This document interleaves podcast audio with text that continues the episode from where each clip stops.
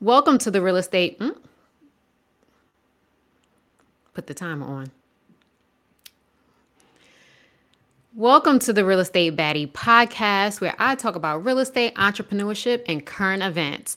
I am your host, Tabitha Richardson, and today I have a special guest, Vernon Vaughan, who is the builder extraordinaire. Hello, how are you? Hey, Tabitha, thanks for having me. I appreciate it. I am so excited to have you on the show because I have been a fan for a really long time, just admiring your work, seeing what you're doing in the DMV area. So, are you you're originally from Maryland, right? Yep. So born born in DC, raised in in Suitland, Maryland. Okay. Okay. So, how did you even get into building?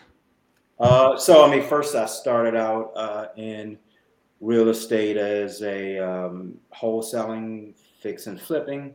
And uh, as we got into 2016, uh, I just kind of saw that there was there was an opportunity, right? I saw that uh, I saw that you know the market was getting competitive again, right? People were kind of kind of paying more for houses than, than I would pay, right? Um, and, I, and, and, and, and, you know, and I, I had been through a market cycle I had been through a whole market cycle.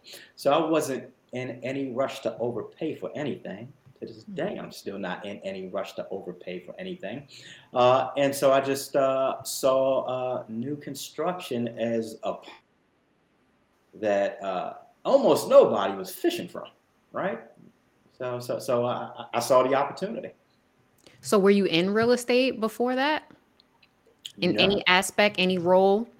Nope. So I've uh, so I came came into real estate as an investor. Only I, I, I got my real estate license when uh, a very good friend could no longer give me his MLS logins anymore.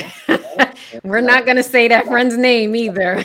yeah, oh, no, no, got a few. You got a few. This is and this is probably back in the 2005, and you know, you got a couple of letters from from MRIS, and uh, he was like, can't do anymore. Because you know what? That was probably the time when we used to have those key fobs. So they used to make you log in with those key fobs and they can see like where the multiple logins at the same time. So yeah, it was around that time. Oh, so I had to get licensed so I could be able to access the MLS to uh, um, access inventory or really more more often than not just use it to to run um, reliable comps. Uh, but I've yeah, I've really just been in this industry as a as an investor uh, and and builder. So like running comps, was it just your own hey common sense or like you didn't have any kind of previous training um, didn't go through a program didn't shadow anyone you just kind of jumped in there yeah, yeah. Before, yeah, I remember um, I, I had a brother who uh, who who was licensed, and this is back uh, when uh, for the MLS you had like floppy disk you had to put in, right? you know, long so time. You're dating, and I'm gonna act like I don't know when that time was. I used to bug him the, you know, I used to go to his house uh, in Baltimore, and I'd be there for you know hours on end, and, and he'd be like, "All right, man, let's about to go to bed. And, but you know, so but it was, but I just kind of taught, taught myself, and um, you know, ha- having reliable data was was always important to me. I, I uh, prided myself in not having to depend on somebody else to give me uh, an opinion of, of, of value, right? Uh, mm-hmm. When it mm-hmm. comes to underwriting a deal, um, it's it's got to check the boxes for me, right? Because I'm I'm, I'm putting my mouth, uh, I'm putting my money where my mouth is. I'm asking investors or partners to, to you know, put their their money and resources where where you know where my mouth is. So you know, I've got to, I've, I've right. Gotta, it's got to be right, right. So tell us about your first deal. Okay, so first deal uh, on Gladstone Avenue in Capitol Heights, Maryland, was a uh, was supposed to be a lease. It was a lease option deal. Uh, I found it from doing door-to-door flyers, uh, believe it or not. Um, I remember, and I remember it was uh, it was like a fall day where it gets you know well winter day where it gets cold at like I mean where it gets dark at like 5 p.m. Mm-hmm. And I had uh, I had a couple I had a couple hundred flyers, right? And I had been out for a couple of hours. And this was the last neighborhood, and I had you know maybe seventy or eighty flyers. Wait, what does the what did the flyer say? What were you trying to do? We we buy houses. Okay, so were you trying to wholesale? I was trying to do whatever I could. So whatever that's, that's one thing about me, you know, when a deal presents itself, um, if you go into it with the idea of it's only going to be a wholesale, it's only going to be a rehab, that's what it'll be. Uh, and sometimes it won't be anything because if it doesn't fit that model, it won't fit. But when you're kind of going with an open mind, uh, your options also open up. But anyway, this neighborhood, I had, you know, 60 or 70 flyers left. And I remember uh, pulling up into the neighborhood.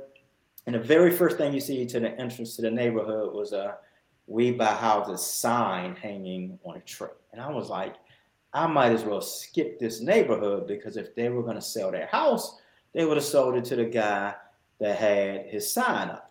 And I said, at the same time, I am trying to get rid of these flyers. It's cold, it's dark, I'm ready to be done. So I went ahead and uh, flyered the neighborhood anyway and got a call from a seller who uh, who was ready to relocate to uh, to North Carolina. And uh, and that was my first that was my first deal. Learned learned a whole lot of. So what did you do? Did you flip it?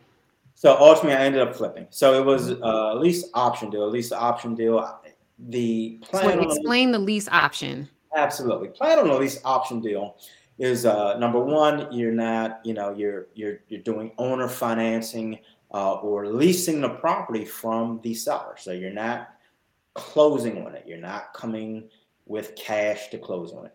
Uh, essentially, you're renting with the option to buy from the seller. Now, what you're trying to do is then trying to find a buyer tenant. So you're finding a person who's going to rent the property and exercise an option of purchase typically in a year to two years. That's how it's supposed to work, right? So you were the middleman in that you're oh, leasing oh, yeah. it from the seller, yeah. you're kind of subletting it to someone yeah. else with, with and, permission. Yeah, with it's also with, called a sandwich, also called a sandwich lease option. Um, now I never heard of that. Now I don't do rentals much, but I never heard of that. So the sandwich deal in a sense is just basically what you're doing you lease it from the seller then you find someone else to actually rent the property and you're the middleman in that transaction and Correct. you hope for them to buy it in the end like a year down the road so are they buying it from you Correct. So, so yep, that's that's what they're doing. You can, I mean, and they can buy it from you. They can exercise the option to buy it directly from the uh, seller. Uh, just the way you the way you exit the deal, um, you know, you have a little bit of you had to have a little bit of leeway. You can do double closings, but uh, so kind of the same like how a wholesale would work. You yeah, you can either do like an ABC or think of a think of a wholesale deal that lasts a year and a half to two years. Um, okay, it's it's ideal when there's not a it's ideal when there's not a lot of equity in a deal uh, and a reason why it's ideal when there's not a whole lot of equity. Number one, typically you're not spending a lot on fix up. Uh, with a lease option deal, mm-hmm. um, you're offering it to these buyer tenants and, and, and they get to create some sweat equity. Um, also, since you're not having to close on it, so you don't have, you know, your first set of closing costs, you don't have your financing costs, you don't have real estate commissions. You're you're paying ideally because you're locating, you're finding you're finding your buyer uh, without having to uh, list it on the on a market and pay a you know commission. Uh, so it's it's it's it's ideal when there's when there's not a whole lot of equity, uh, and it does allow things like equity equity build up. Now, so quick question. So yeah. now, are you negotiating the sales price of the house in the beginning, or are you negotiating it later on if they exercise? Like, so you and the seller, when do you uh, negotiate that sales price? So you neg- negotiate that sales price. I mean, that's typically first conversation, right? So you find out the amount that the seller needs to or wants to get. And of course, you've got to, you know, um, you know, at that point, you have a meeting of the minds or negotiation starts. So you've, you know, so you set the or agree upon a purchase price, and then, of course, as the um, you know, with you being in the middle of that lease option, you've got to set the exit price.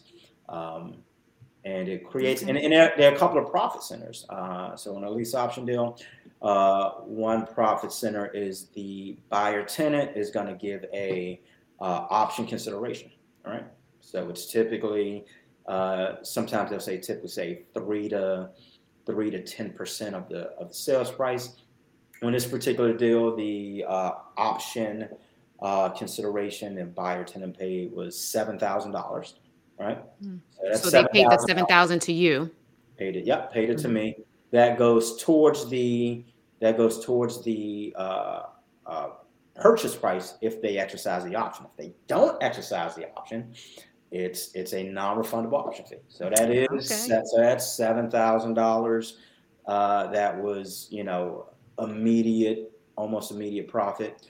Then of course you've got your monthly cash flow. So mm-hmm. keep in mind you're not you're not going to closing on this property immediately. So you've got financing that's already in place for this property. Uh, the mortgage in place, the mortgage in place was I remember it was like seven fifty three a month uh, including PITI, so including principal, interest, taxes, and insurance. Mm-hmm. And this was a three bedroom, 2000 and what 2004. So it was being rented at 1350 a month. So it was some. So now, were you paying the mortgage? I was directly. So you weren't paying the the homeowner. You were paying okay. the mortgage directly. Absolutely.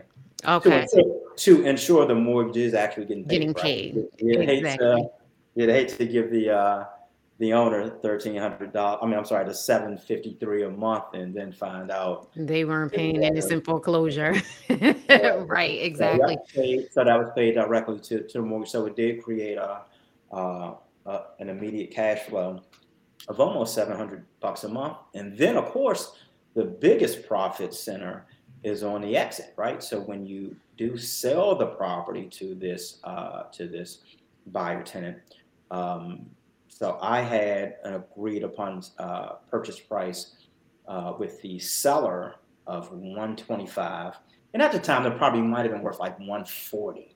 So it wasn't a whole lot of equity there. Mm-hmm. Just at the time it wasn't. Uh, but um, over and, and, I set a, a, an exit price. I set a uh, uh, sale price with the buyer tenant of 150. Okay. okay. Now it took I was uh, in that deal for like a year, year eight months. Over mm-hmm. that year and eight months, two things happened. Uh, so um, uh, uh, so debt pay down, right? Mm-hmm. So, so, the, so the underlying uh, balance of the mortgage was paid down. Also appreciation. Yeah. Uh, and ultimately, that that deal. So in the end, on that deal, the buyer tenant wasn't able to purchase. Uh, they, they came into it with less than ideal credit. Year mm-hmm. eight months later, their credit was even. You probably less. knew that anyway. Was was even less than less than ideal. So right. it got worse. So you pocketed that seven thousand plus the extra seven hundred a month, and now did you um, acquired did you put another tenant in or did you just nope. purchase it after that so did a did a minor rehab uh, after the tenants uh, moved out uh, also worth noting the tenants didn't pay the last two months of, mm. of, of, their rent so some of that option uh, uh, consideration they paid up front went to cover debt service mm-hmm. Uh, and then did probably a, a light ten thousand dollar renovation. Mm-hmm. sold it for one hundred and eighty something thousand dollars. So how many of those kind of deals did you do? I've done. I mean that that that was my first and only lease option deal. I have done owner financing deals uh, since then, but right after that deal, I jumped into uh, more rehabs and wholesales. So some more straightforward deals. Um, you know, deals that had more more equity. Um, mm-hmm you know, more meat on the bone just from the get go. But I mean, at least at least the options are still a very viable uh, strategy. Right. I mean, it's probably something that people now that's getting into real estate never thought of doing, and you know, people are always looking for that low out of pocket way of investing. This is a great way to jump in and get started. I mean, you did this how many years ago? So this was 2003, 2004. Right. So, so many years ago, but it's still something that yeah. can be done now. Yeah, owner. Yeah, some some of the best some of the best deals you can ever do are, uh, are owner finance deals, right? Uh, as investors, we often have as investors we often have um, issues with capital. Like it's just it's, it's not enough capital to to go around and owner financing certainly helps you alleviate those those issues right? So how much did you normally have to put down though with owner financing? Was it the 20% no uh, on that one i didn't have to put anything down. So that was the that, lease. Yeah on that lease option didn't right. have to put anything down. The thing was is that you know i you know owners owner said you know from the day I, I evening i met the owner you know she said she was gone in about 30 days so once we came to agreement on price, the agreement was mortgage payments become my responsibility in 30 days, hell or high water. Mm-hmm. Now, a lot of lease option uh, agreements do have a stipulation where you're leasing and you can give keys back to the owner and say, hey, it's not working out. But the reality is, is anybody who moves out of their house and relocates to North Carolina doesn't want the house back. Right. right? That mm, right that conversation ain't to go over well at all, regardless of what they sign. So, right. so it was my understanding that, you know, I, I am responsible for this 800, you know, dollars a month, whether I have a tenant, no tenant, paying right. tenant, non-paying tenant, didn't matter. So now, were you doing this and you were working, or did you just jump in like full time? Yep, no, I, I, was working in corporate uh, corporate America doing um, uh, doing market research. Yep, so I was working. So what made you decide? You know what? I'm going in full time doing investing. What happened that made you say like this investing thing is just a, a better deal than me spending eight hours working for someone else? Um, I, I, I mean, and it's not romantic at all, but I just saw the profit potential. I mean, that's it, romantic. It's romantic to me. It's, it's, very romantic to me, but it's not. A, it's not like I played with building blocks as a kid, and I no, I saw the profit potential uh, from uh, from real estate. Uh, one thing I love about real estate is you can kind of do it however you want to, um, mm-hmm. right? Some some investors, you know, dress up in suits and, and have an office building with their name on it. And other very successful investors don't even have business cards and only wear sweatpants and jeans. So you can kind of do it however however you want to, and and, and on your terms. It's um, it's funny the kind of the misconception of being a real estate investor um, is well number one I think everybody should you know kind of own real estate as part of uh, as part of an investment strategy. But the funny thing is, you know, if you own mutual funds, a 401k, people don't call you a stock trader, right? If you own one house, they're like, oh, you must be a real estate investor, right? And it doesn't have to be that way. So, um, but but I do think real estate should be um, a part of everybody's investment portfolio, just because it gives you.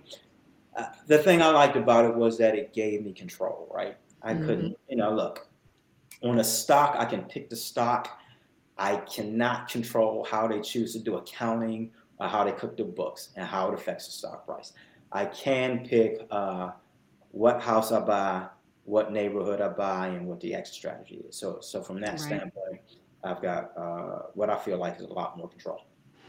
So, how did you end up in building? Now, I know you say infill. I'm not part of the, you know, developers and builder community, so I'm not familiar with all of the builder terms. So the infill, is there a different kind of, you know, builder? What is infill? So, so in, infill is simply uh, in any area that's kind of, let's let's say already 80 to 90 percent built up, right? And mm-hmm. you've got house, house, house, no house, house, house, house. Well, guess what? I'm going to put a house where there is no house. Uh, and the, the advantage of infill development is it allows some agility. It allows you to move faster. You're spending less on on infrastructure um, because you know, for instance, in a typical you know high density neighborhood, it's already 80 to 90 percent built up, I'm not guessing if there is access to utilities like water, mm-hmm. electric, and gas, right? If there are four houses to the left of me, four houses to the right, uh, eight houses across the street, the chances of me not being able to get water, gas, and electric is almost next to nothing. Um, mm-hmm. And that's why I love infill development. Now, if I move, you know, in, in, a DC, Maryland area, if I move outside of the Beltway, either Beltway, either you know, either you know, Greater Baltimore area or uh, Greater uh, DC metropolitan area, if I move outside of the Beltway to areas that are less densely developed on larger tracts of land, the availability of those utilities isn't isn't a given anymore, right? Sometimes. Um, to develop those those uh, those lots to bring utilities to them. Sometimes you're talking about six figures, seven figures. Right. To uh, that's usually those big plot of land, a big plot of land where they're going to do multiple houses. Now, right. do you only do the infill? So I'm assuming the infill is just in a developed community, and there might be a lot. So, it, do you only do just lots or a house that's on there and just tear it down and then start over? So I I have not done a tear down yet. Uh, for me, on, on most tear down deals I see presented to me, the economics don't work. Mm-hmm. Um, so in a hot real estate market, even a house that needs to be torn down is overpriced, right? Mm-hmm. Because because while while you know it needs to be torn mm-hmm. down and the value is in the land, there's always someone. Sometimes it's the seller. Sometimes there's a buyer pool that think I'm gonna fix this house up. Mm-hmm. You know, I'm gonna, I'm gonna, I'm gonna. You know, I watch HGTV and I'm gonna flip this house, and I'm like, okay, you're, you're paying a whole lot for, uh, you know, for for something where the value is only in the land. But um, if the economics work, I would do it. I would do it in a in a heartbeat. So, how did you learn how to? You did the lease option. I'm assuming you did some rehab, regular yeah, rehab lease, deals. Did, did lease option. Uh, went right into uh, rehabbing. Uh, learned wholesaling um, as the um, as 2011 and 12 got got back into uh, rehabbing a lot more. And then as we rolled into 2016, when I kind of saw the market getting getting super competitive again, mm-hmm. uh, that was when I decided that um, building offered just it just offered a competitive advantage. It just wasn't there wasn't a line around a block you know, to, to, to buy, buy, a lot. Right. I mean, but how did you learn how to do it? I mean, because if I just saw a lot, I wouldn't know really the first thing to do. I mean, I know it. How did you learn how to actually like develop that lot? Um, did you just kind of wing it? No, no, okay. absolutely not. No, I don't recommend anybody. I don't either, uh, but I want to know your experience. Yeah, but uh, but but but ment- mentors and coaches, uh, mentors and coaches. So, so that's important in any industry. Having a mentor or a coach who's done it to help guide you and you know steer you away from those pitfalls. Yeah, I mean, don't don't get me wrong. Look, you can figure out almost anything on your own. Um, but it might cost well, you. Yeah, I mean it's right. It's gonna it's it typically is is gonna cost you, uh, and often the uh, you know the the cost of ignorance and that you know not from a derogatory term, but just the fact that you don't know. Mm-hmm. The cost of ignorance is typically tenfold the cost of education. Um, but yeah, but I, I spent um, I spent uh, three days in Richmond, Virginia, with a with a good buddy, uh, Chris Jefferson, who was a uh, who was a who, who, was a builder in uh, in a Richmond area, and I just spent three days sitting in a room with him uh, with a whiteboard and just kind of learning learning learning the process. Uh, but most importantly, getting confidence because I mean, here's the thing about new building. Uh, when I kind of start to when I began to see the opportunity. I saw the opportunity, but um, I, I I also saw and probably focused initially on a challenge, right? I was I, I had saw, a post about that today too. I saw all the stuff that could go wrong, and um, yeah. and I'm sure everybody else who was thinking about building focused on everything that could go wrong. And I was like, okay. And I was like, at this point, I, I've rehabbed a whole bunch of houses, some pretty scary ones, and still knew the idea of building new uh, intimidates me. And I said, okay, that's a good thing. That that is that is a good thing because right on the mm-hmm. other side of that of that challenge is is opportunity, right? Because I am I am I am I'm all for barriers to entry as long as the process to get over them is clear, right? I'm not for mm-hmm. I, am not for rules that get rewritten unfairly to keep people out. But when there's a barrier to entry and there's a process, you know, there's a documented process to navigate and overcome it, I'm, I'm for it because because if you navigate and get through that process, you deserve that opportunity that's that's on the other side. So uh, so I spent um, you know really like the better part of of a year just kind of talking to people that had experience in in building uh, formal, you know, formal sitting down with a coach, going over process um, before um, the first new build project uh, mm-hmm. got underway in 2017. So when you had that that first one, what was like the biggest mistake that you made on that project? Um, everything. I mean, everything took everything took longer than yes, uh, and cost more than right? Um, and keep in mind, I, I, had a I had a documented process from someone uh, that was in the business, but I mean, there are just certain lessons that uh, you are bound to learn uh, from experience. Certain lessons you're you're bound. It, it, it's it's human nature. It's the human condition. Uh, right. But uh, so, but so yeah, people that are scared to jump out there because oh, I might make a mistake it's inevitable. You got to make Yeah. those mistakes because the best teacher is experience. So, you know, sometimes people might look at you now and not think about, well, you had a first deal too.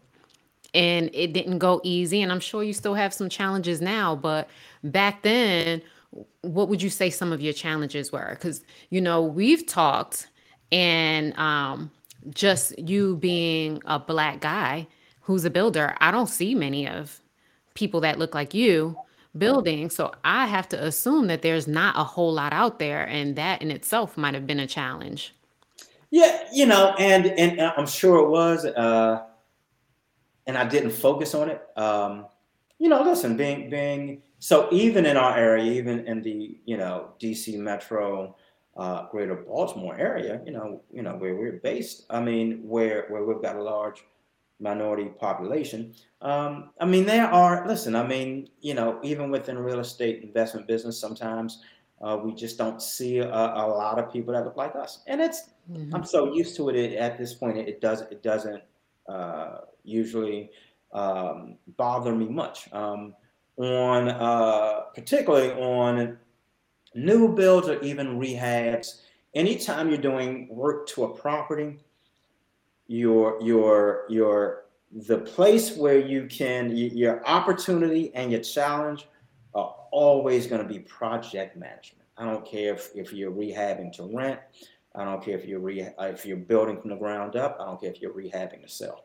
Project management is always going to be where you've got an opportunity to do better, get it done faster, cheaper, or it's got an opportunity to um, just take longer and cost more. So, how do you um, do project management? Do you have a system? Um, do you just have a checklist? How do you how do you um so so you so for our uh, n- new build we we did have a a, a prop kind of a checklist um now honestly we probably ignored a lot of your checklists. Like, I mean, a checklist is, is only good when you reference it. Yes. Uh, and when you don't skip steps. Like some that's sometimes a checklist. You're like, yeah. I don't need to do that one. I see step three, but I'm I'm kind of thinking yeah. let's go straight to step four. Um, yeah. But so it's it's only as good as your discipline uh, to follow that process, to follow that checklist. So, uh, and listen, that's that's something that's that is an ongoing evolution. That's an ongoing evolution of uh, trying to kind of document uh, processes. Process improvement is is something that I'll probably be be be working on forever. Right. Yeah, we we all in any industry or business that you're in, things change. And it's best to document your processes, not just for yourself, but to be able to pass that on as well. And also, sometimes it allows you to see where some of your bottlenecks in your systems are and, you know, areas of improvement that need to be to be made. So, absolutely. Now, how do you normally find your your lots? Uh, so lots I found the thing that's different. So I have not purchased a lot of houses from the MLS. I just haven't. I, I, I a lot of times I don't find deals that give the type of returns I want on a multiple listing system, right? Mm-hmm. But I knew uh, I, I, knew infill development was different when I kind of looked and saw like, okay, uh, probably 75% of lot purchases have been sourced from the multiple listing system, meaning this was something that anybody else could have purchased, right? Mm-hmm. Um, but some very profitable deals were purchased from the MLS. I mean, so I was like, that's different because it's it's in our market. Not saying you don't find houses on, you don't find great house deals on the MLS, but it takes a whole lot. And and so on these, uh, you know, seventy five percent of uh, lot purchases have been sourced off of the MLS. Uh, probably the other uh, twenty five percent uh, have been sourced by, uh, by by referral, by word of mouth. Okay, so you don't generally drive neighborhoods looking for lots. I look, I look, and I've and, and I market, and I've attempted to purchase um, uh, some some off market uh, off market lot, lot inventory, um, and, um, and and a lot. It, sometimes it's funny the seller will be like, "No, I'm not ready to sell yet. I was thinking about it," and then one day it pops up on the MLS, and I'm like, "You could have could have called me. I mean, but but whatever." Um, yeah. So I know something else that is hard for some people and it's probably like a science but like so how do you how do you look at a lot and price it and say okay if i acquire this lot for this amount i'm going to put this kind of house on it it's going to cost this much and then i'm going to sell it for that now do you have a formula for that or is it just like you just have a knack for it like you can just in your head figure that out? Yeah, yes, and yes. Um, so, so it starts out. It starts out by knowing, by by knowing the neighborhood or neighborhoods you want to build in. Right, right. It's uh, the the easiest way uh, to find a needle in a haystack is to make that haystack as small as possible. Right. So there are probably about ten neighborhoods that I build in, 10 to 12 neighborhoods I build in. So once I remove the other hundreds of neighborhoods, that makes it easier already. So I so once I already know that neighborhood, why I want to build there, I know what the ideal end product looks like because that's you know you always you know on deals you kind of start with the exit in mind. You mm-hmm. reverse that way you can reverse engineer the numbers. Even if a seller says, you know what, I'll sell this lot. I don't know how much I want. Make me an offer well, that becomes easy once I know, okay, number one, what is the desirable end product? How much does that end product sell for? How much will that product cost to build? And then that helps me determine how much I can pay for for the dirt. If I went into it without those things clear, it's a good chance I grossly overpay for the dirt or or or make an offer that's grossly, you know, that's underbidding. N- neither one of those is good, right? In one hand, I'm not being competitive, and on the other hand, I'm getting into, getting into a deal that's not gonna um, that's not gonna make money. Um, so just knowing so so knowing those neighborhoods, knowing the end product, um, I mean that is that's paramount. That's paramount.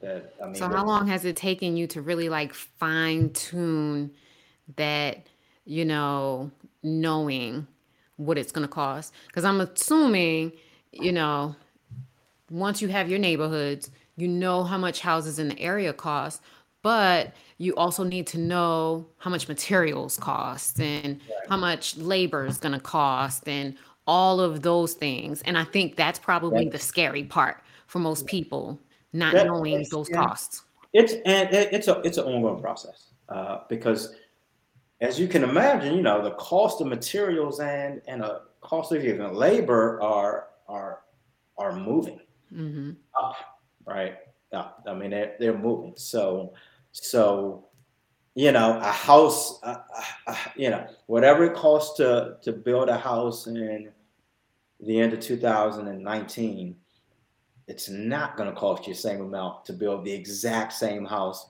on the exact same lot this year. It's it's not gonna it's not gonna happen. So that that is a that is something that's um, that's always always uh, evolving.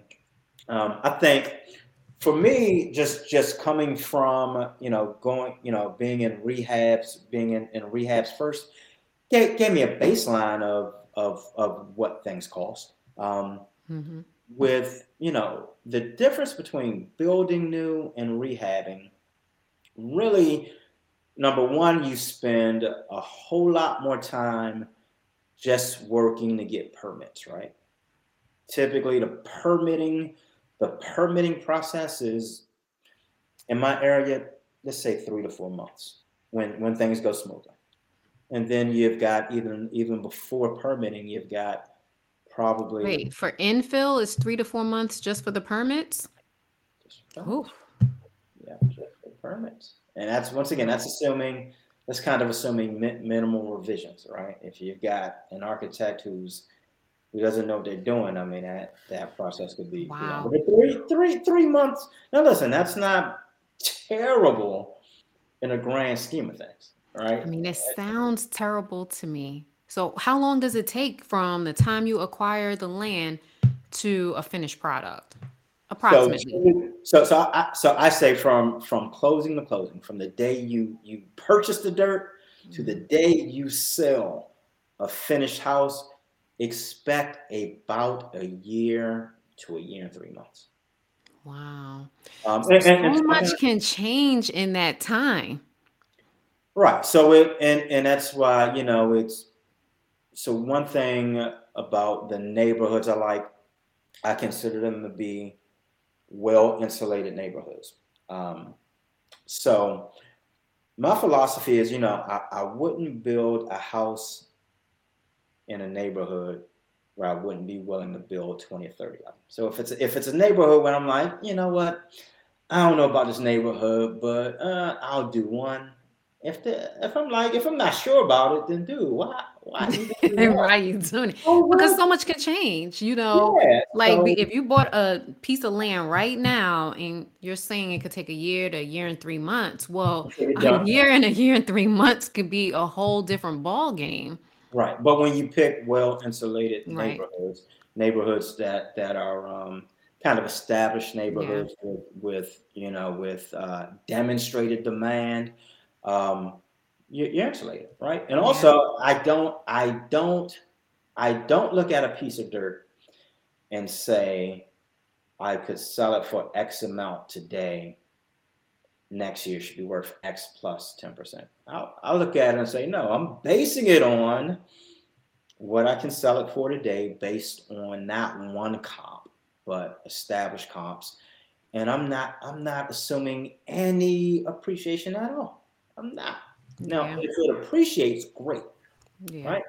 If it doesn't appreciate, also great. Uh, but if I underwrite that deal assuming appreciation and it's not there, uh, I'm in trouble. So, how are you financing your deals now? Are you just financing them yourself, or are you so, getting a loan uh, for them? Combination of of cash on hand, um, debt partners, or equity partners. So, okay. Uh, so the, so so cash on hand is usually needed to get to get to get into the deal. Um, uh, debt partners is just that, just having a, a, a, lender or private lender, or even a bank, and an equity partner, somebody who's putting up uh, capital for a piece of the profits. So when you have to put your cash on hand, is that generally 10%, 20%, 25%? It depends. Uh, so, uh, And is is it on the total deal or is it on the land portion? so uh, a typical scenario would be um, paying for most of the land, right? Because a lot, you know, listen, a lot of lenders, a lot of lenders, their attitude is, you know, okay, if it's a rehab, they're like, you know, we don't want to take your house back, right? We don't want to take back a house you're, you're rehabbing, but we will, right? As a lender, we will. Uh, the attitude towards land is like, we really don't want to take land because once again, there are there are less people willing to step in and, and buy land anyway. Right. So so a lot of lenders see land as a as a riskier um, proposal. So in turn, they do want to see that okay, at least you've paid for the land or you've got a fair amount of skin in the game. That way, if we have to take this land back and sell it at fire sale prices, at least we're closer to being made being made whole. Right. Um, so, tip, so typically, you know, so all things considered, a uh, new construction deal, an infill development deal, uh, versus a rehab deal, you're going to typically you're going to have less people willing to finance it, and potentially uh, putting more skin in the game. But like anything, like anything, it's very much relationship driven. It is very much relationship driven, right? You can have you can have the best deal in the world, and if you don't have a track record or you've got a bad track record, uh, n- no partner, no lender's going to want to touch it. If you've got a deal that's just okay, um, but you've got a great track record, lenders may say, hey, you know, look, my, you know, based on your track record, you know, we, we feel our capital is secure in, in your hands, more secure than, you know, a better deal down the street with a guy with a guy or gal that does not have a track record. So it is very much relationship driven. Right. Okay. So back to like the construction part.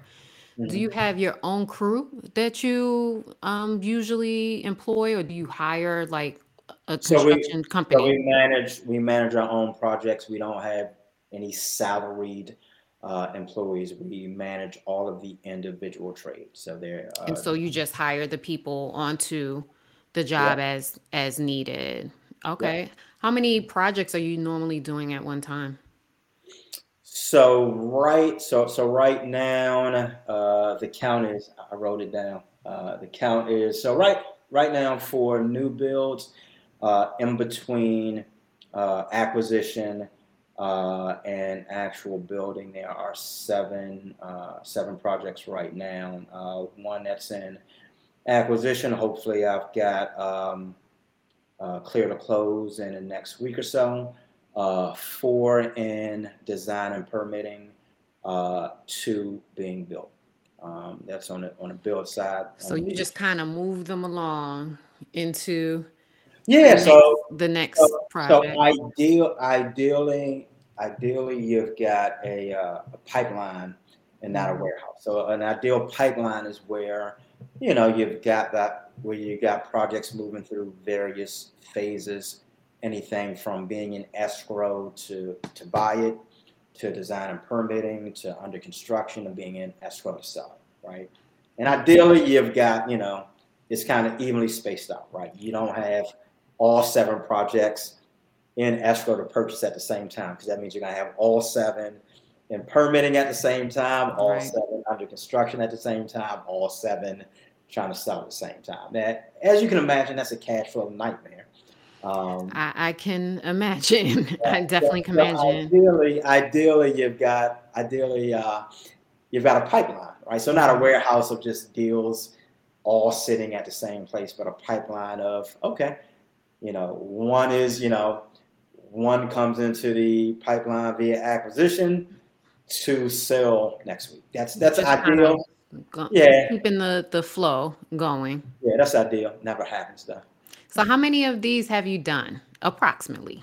Uh, so for new, so for infill uh, new builds, done three, uh, three over three years, and then like I say, then plan for the next uh, year to year and a half, just based on right now. So wait, since 2016? 17. 2017. First one was completed end of end of 17. So call it three, call it three, three years, give or take. No, how many of the infill projects have you done? Like how many houses have you built? Right, infill three. three Just infill. three? It seems yeah. like it's been so many more. I mean, I'm always seeing your uh, yellow door. Well, that's. A, t- a ton of rehabs, awesome. Okay. Ton of rehabs, awesome. Um, so right now for rehabs, right now there are uh, six rehabs right now. Um, two in the acquisition phase should be closing in the next two weeks, three weeks on those, uh, and four in various stages of uh, rehab everything from just starting to hitting the market next week. So, which one do you like doing more? Um, I don't. I don't have a preference. I don't. I, I am. I'm very. I, am very numbers driven, right? So I okay, Which one has um, the best numbers? Uh, all things being considered, uh, the the new builds, uh, less less competition, like simply, mm-hmm. right? So you know, mar- markets markets force efficiency, right? Mm-hmm. So in a very hot market, uh, typically that just means that profits are going to be squeezed on uh, an asset class that everybody wants. Wants, yeah. Uh, you take an asset class that not so many people uh, are looking for, and all things being considered, profits profits uh, do increase. You know, look, they both they both have their ups ups and downs. The the downside to a new build is that it takes longer, which which is one reason it has to make more money. If it's going to take longer, you're going to have real holding costs. You're going to have opportunity costs. So it, it, in my opinion, it needs to make more money uh, since right. it's taking you since it's taking longer. Uh, on a new build, you know your costs are much more front loaded. Uh, typically, in between due diligence design and mm-hmm. permitting on an average project, uh, you're out of pocket somewhere around forty thousand dollars, right? Mm-hmm. Forty k. Uh, so not to actually build anything, but typically to have uh, a stack of papers that say you can build. So forty k. Right. That that that definitely is a lot. Right. So it's you know that that can be that can be frustrating. You say okay, it's taking me um, in between design and permitting. It's it's taking four or five months, uh, I'm out of pocket forty thousand, and then and only then does the real work begin. On on a right. rehab, um, you know, forty thousand dollars, you've probably made a decent dent Any actual rehab. Right. Uh, you might be heading towards the finish line, where on a new build, you're just getting started. So, how has the pandemic affected your business? Has it had a positive effect, a negative effect? overall positive. Overall positive. Uh, uh, the negative effects have been limited to uh, have been limited to things taking longer. Everything from uh, the recordation of, of, of title, right? I mean, the courthouses have slowed down. Uh, materials, uh, material costs have gone up and taken and taken longer. Yes. Well, so because I remember you when I was building my house, you were seeing if you can keep up with a regional builder. Because yeah, because what happens is at, at that time lumber prices were shooting through the roof. Um, and even though they were shooting through the roof, builders weren't like, okay, I'm not gonna buy lumber. They said, okay, I still need the lumber. I mean, you know, you almost doubled on me overnight. I still need it though. Yeah. And um and and so and things like windows were taking. It took a long time. Our house, everything was pr- practically up. Uh-huh. No windows, and I was so pissed. Like, where are our windows? Siding too. Siding, yeah. like there was no siding on the house. There was brick on the front, no siding on the house. And, and figure figure this. So for the lumber companies, the window suppliers, even the appliance manufacturers, you know, when uh, when there's a supply chain issue, you know, you got to figure like who whose order were they filling first? Were they filling those, my order first? filling those or big orders, right? Those builders. Your, your builder.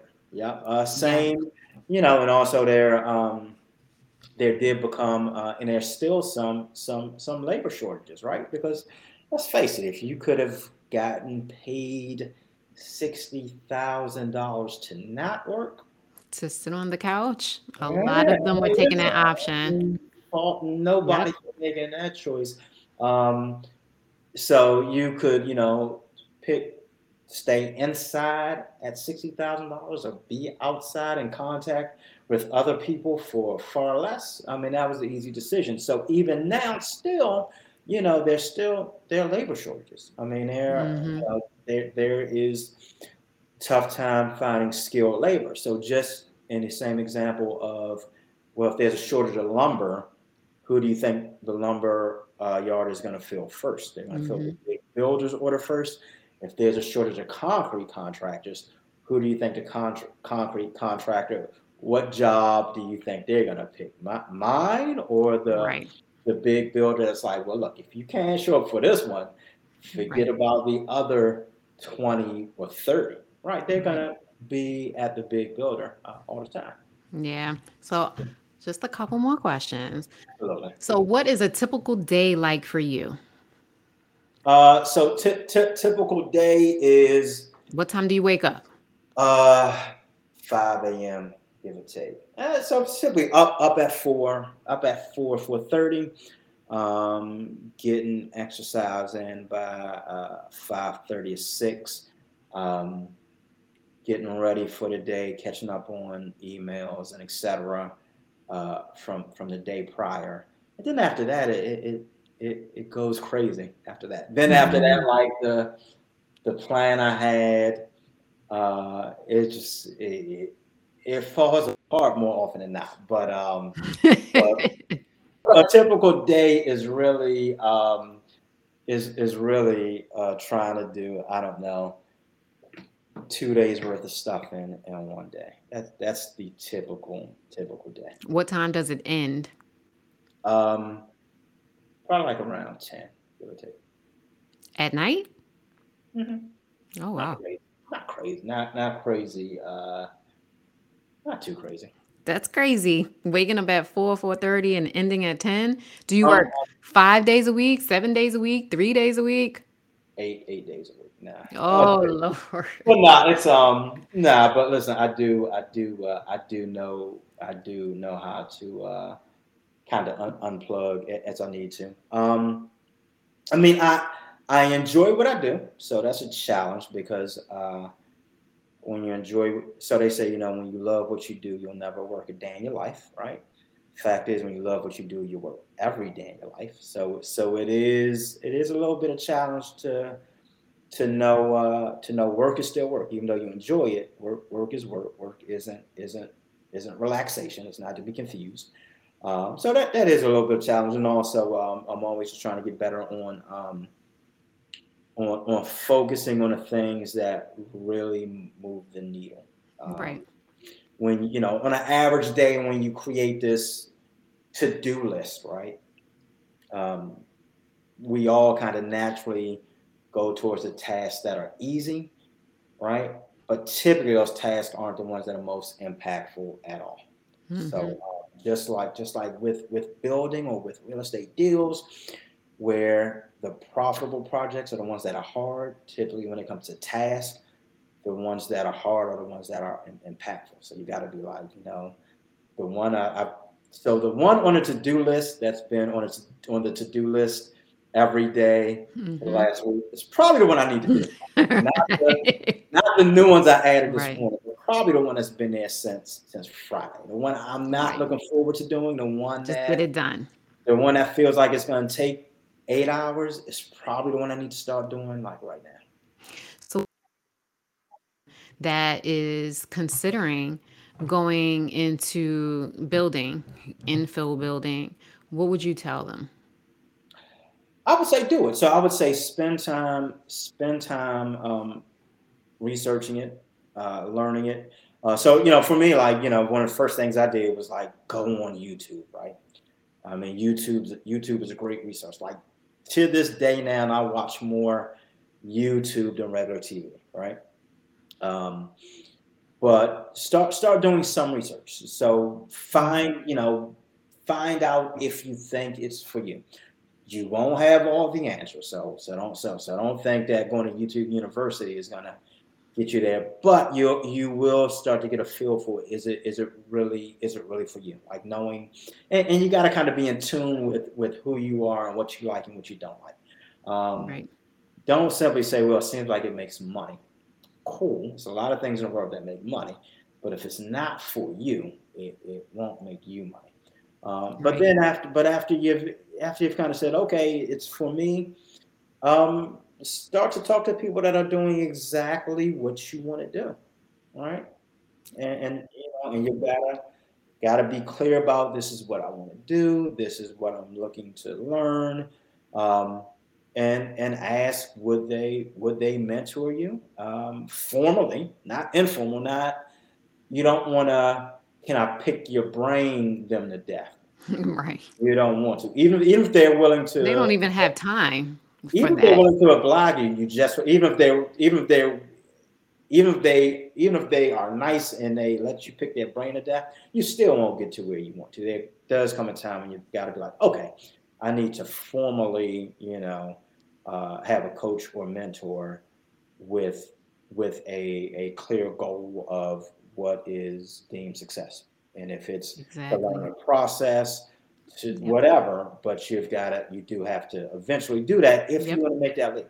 And it's, um, in this, in this business, you're, you're always, you're always going to have, uh, mentors and or coaches. Sometimes they're peer mentors, but you're always going to have them. There's never a time in which you're going to know everything. Um, yep. They always say your coach should have a coach. I'm, I'm sure, and I'm sure they do. I am most coaches I know do have coaches. Exactly. There are some people who, yes. who are great, who are great at what they do, but that doesn't just make a great coach immediately. That doesn't. I mean, coaching is something. It, it's a skill, and so some. So, for instance, you might have somebody who could, who who who could build a house with their eyes closed. Doesn't make them a great coach. So, some of those people have coaches to turn them into great coaches. Exactly. So, last question. Yeah. What's next for you? Uh, so, so next is is just continuing to apply the lessons I learn every day to just seeking out other challenges and, and other opportunities uh, for for infill development.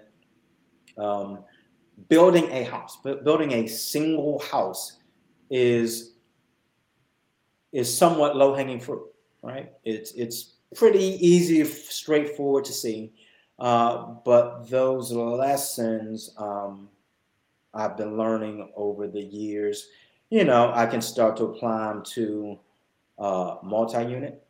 I can start to apply them to uh, mixed use. I can start to apply them to other uh, asset classes within, uh, you, you, you, know, within, you know, within real estate.